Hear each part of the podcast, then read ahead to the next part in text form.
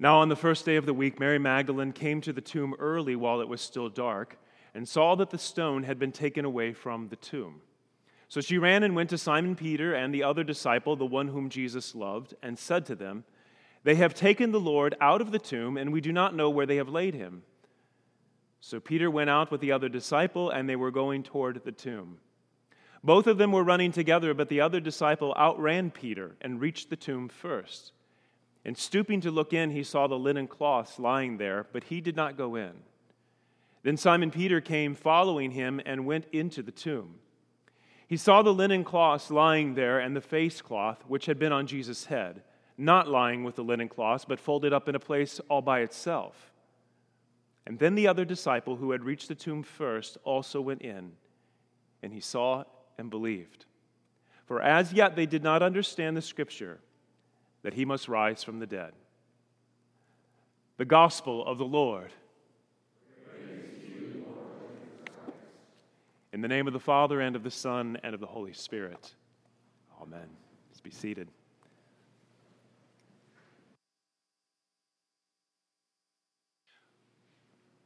Well, first of all, I've just got to say how good it is to be here.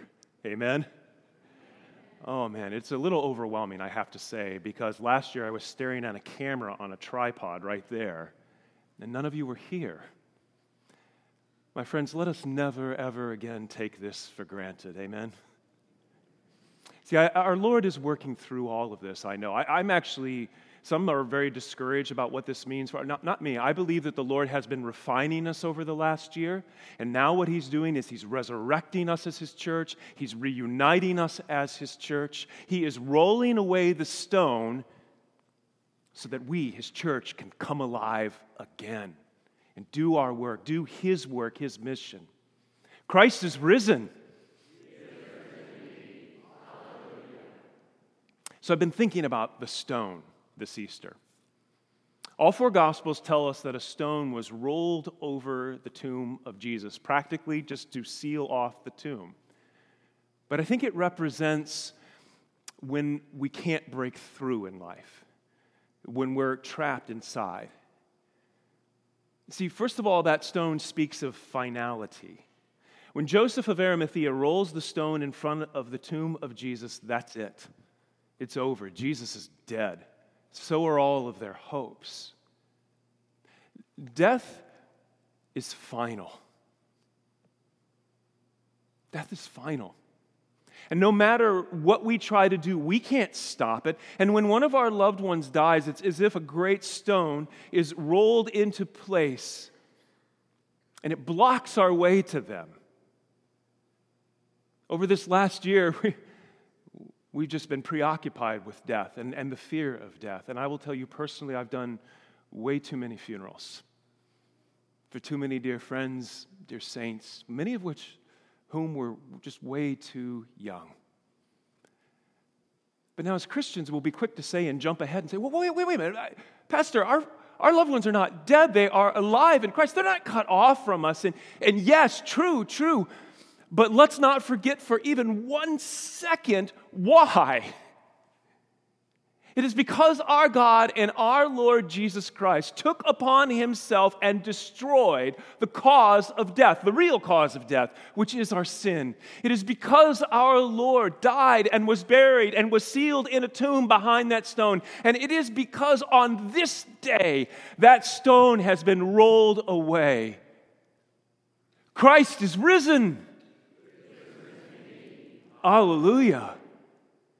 It's because our God and our Lord has the power over our death.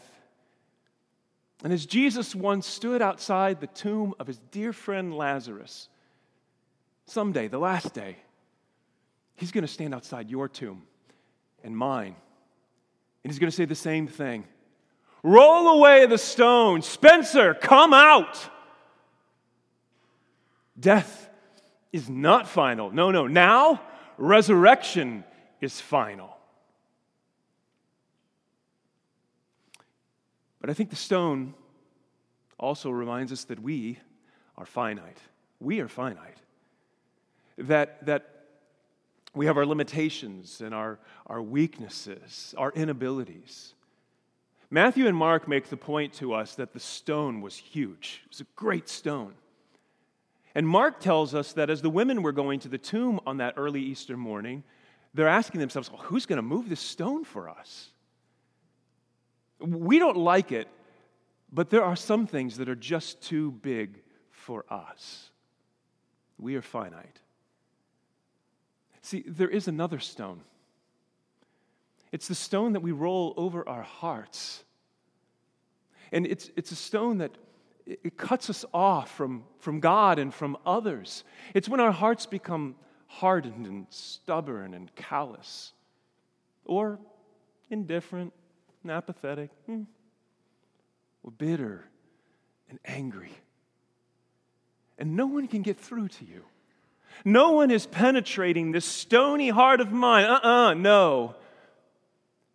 And we find ourselves trapped inside of ourselves isolated. Isolated in our fears, our loneliness, our depression and darkness, or isolated in our bitterness and our anger, or even isolated in our pride. I don't need anybody else, I'll just take care of me. Or isolated in our habitual sins, and then the shame that comes from that, our unhealthy appetites, and, and, and all that just consumes us. And we're trapped. We're trapped and we can't do anything about it. Ah. But Christ is risen. Today, he says to you, roll away the stone. Come out of that grave. Come out of that isolation, and I will give you a new heart. In the Old Testament, the prophet Ezekiel says these beautiful words I will sprinkle, sprinkle clean water on you, and you shall be clean from all your uncleannesses, and from all your idols I will cleanse you, and I will give you a new heart, and a new spirit I will put within you. And I will remove the heart of stone from your flesh, and give you a heart of flesh, and I will put my spirit within you. This is what our God does in baptism. Our God sprinkles clean water on us that then penetrates down to our heart.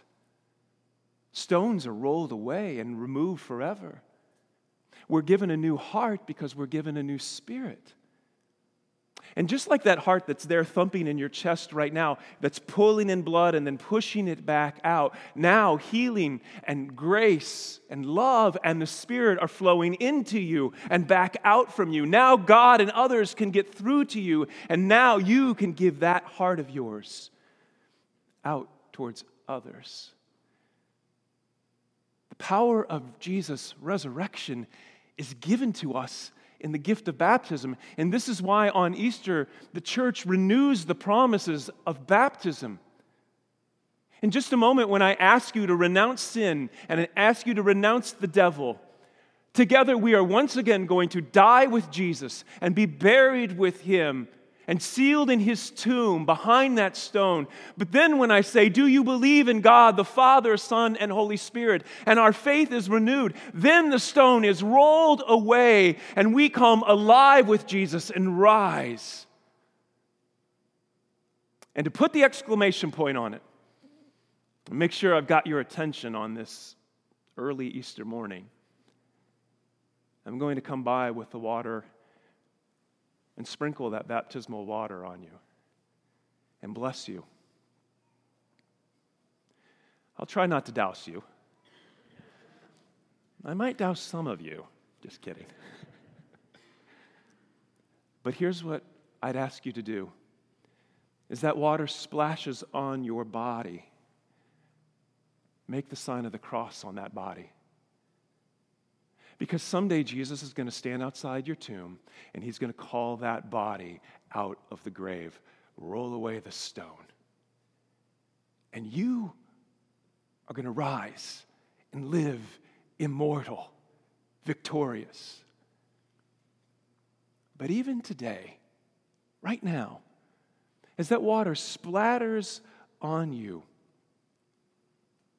let it penetrate down into your heart Because our God wants to give you a clean heart, a new heart on this very day.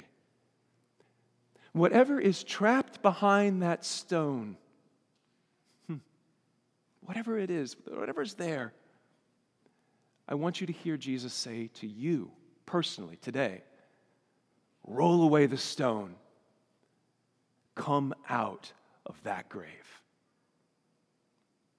My friends, would you please stand and turn your attention to the font?